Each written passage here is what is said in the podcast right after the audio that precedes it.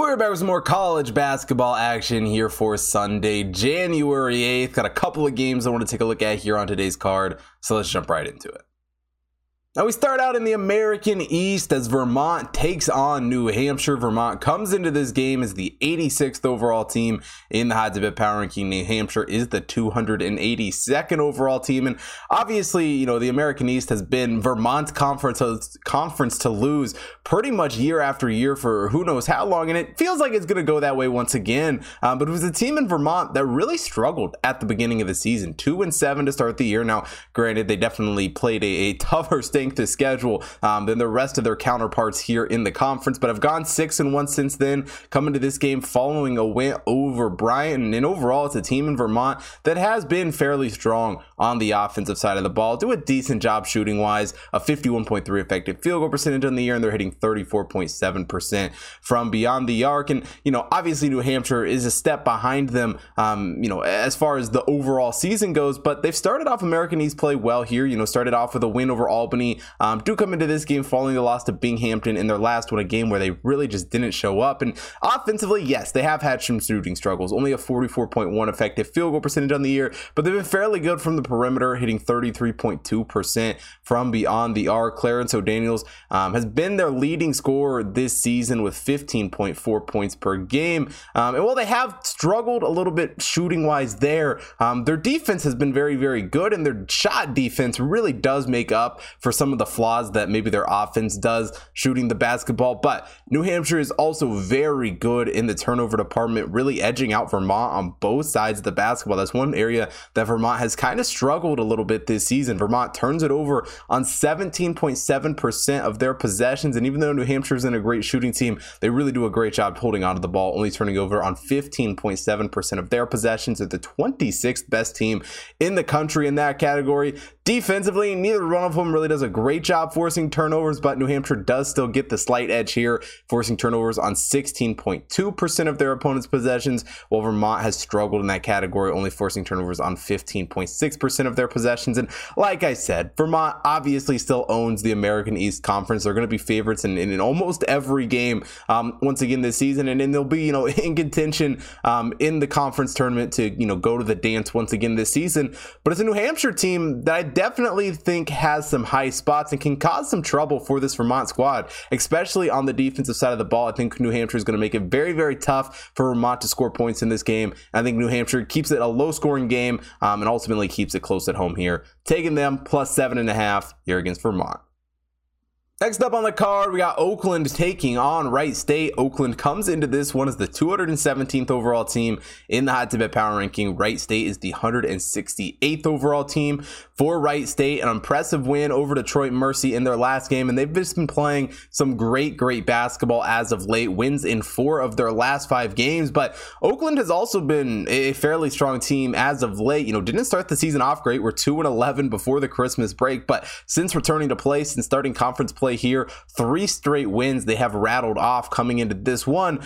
But for what Oakland has done in those games overall this season, they have kind of struggled on the offensive side of the ball. They haven't been the best shooting team, only a 48.5 effective field goal percentage for them on the year, also only hitting 36 or 30.6 um, percent from beyond the arc this season. And it's a Wright State team that offensively certainly has the edge in this game. They've done a pretty good job shooting the basketball, a 51.9 effective field goal percentage from them on the season, also been fairly good from the perimeter, hitting 33.3 3% from beyond the arc. And a big reason why they've had success offensively and they've been a decent shooting team is Trey Calvin leads the way with 18.9 points per game, really is the star player for this Wright State squad this season. Um, but it's not just the offense where, where Wright State has been the better team this season. They've also been better on the defensive side of the ball. Now, granted, in this matchup, neither one of these teams is great defensively, but Wright State does still have the better shot defense in this game, holding their opponents to a 52.5 effective field goal percentage on the year, while Oakland's giving up a 55 effective field goal percentage.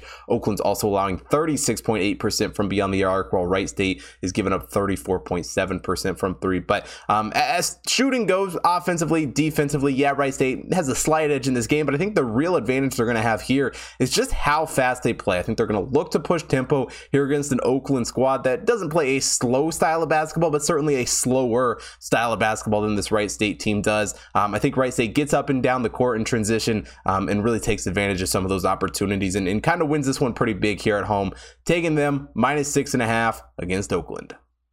Now, quickly, before we get into the final game of the day, if you haven't already checked out the website, head over to hottipbets.com. We got college basketball, NBA, NHL, horse racing picks being posted up every single day. Got the college football national championship tomorrow. Um, a bunch of NFL week 18 stuff going on today. UFC coming back next week. All sorts of picks up on the website, so make sure you head over there to take a look at all of that. Also, follow the Hot Tip Bets main account at Hot Tip Bets on Facebook, Instagram, Twitter to stay up to date with all the content being posted over there, as well as my personal account at Hot Chris on Instagram, TikTok, Twitter, so you don't miss out on any other content that I'm putting out. Also, follow me on BetStamp at Hot Tip Bets Chris so you can get a notification every single time I place a bet um, and get the earliest access possible to all of my picks. And last but definitely not least, if you're watching here on YouTube, hit that like button, subscribe to the channel, hit the bell notifications so you don't miss out on any future uploads. And most importantly, drop a comment down below. Let me know who you guys are betting on here for Sunday.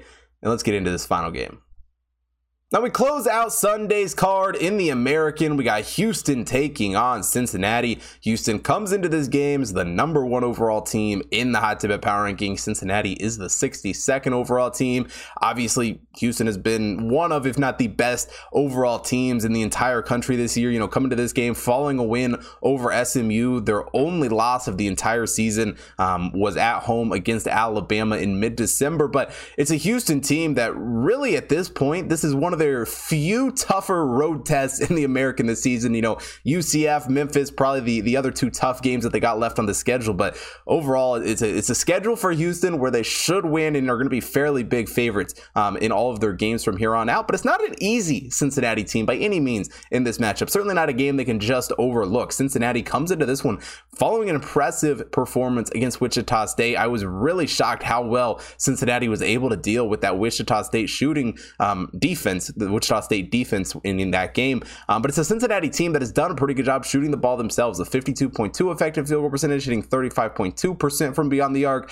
But they go up against Houston, who's, you know, top 10 shooting team in the country right now. 53.1 effective field goal percentage on the year, hitting 34.2% from beyond the arc. Marcus Sasser been outstanding for this Houston team once again this season, 15.8 points per game for the Cougars this year. But as good as Houston has been on the offensive side of things, it truly is that defense that makes them the best team in the country right now. I mean, their shot defense just straight up is the best in the country right now overall, um, only allowing a 38.4 effective field goal percentage percentage on the season. Cincinnati, um, not a bad shot defense, allowing a 47.4 effective field goal percentage. Cincinnati also only giving up 32.1% from beyond the arc. But Houston has held their opponents to 23.2% from beyond the arc. Kelvin Sampson really has probably the best roster, best talent, best team he's ever had here in Cincinnati. And in one of their few competitive, semi competitive tests they have left here in the regular season, I think they take care of business on the road against Cincinnati. And overall, it's a Wes Miller team in Cincinnati,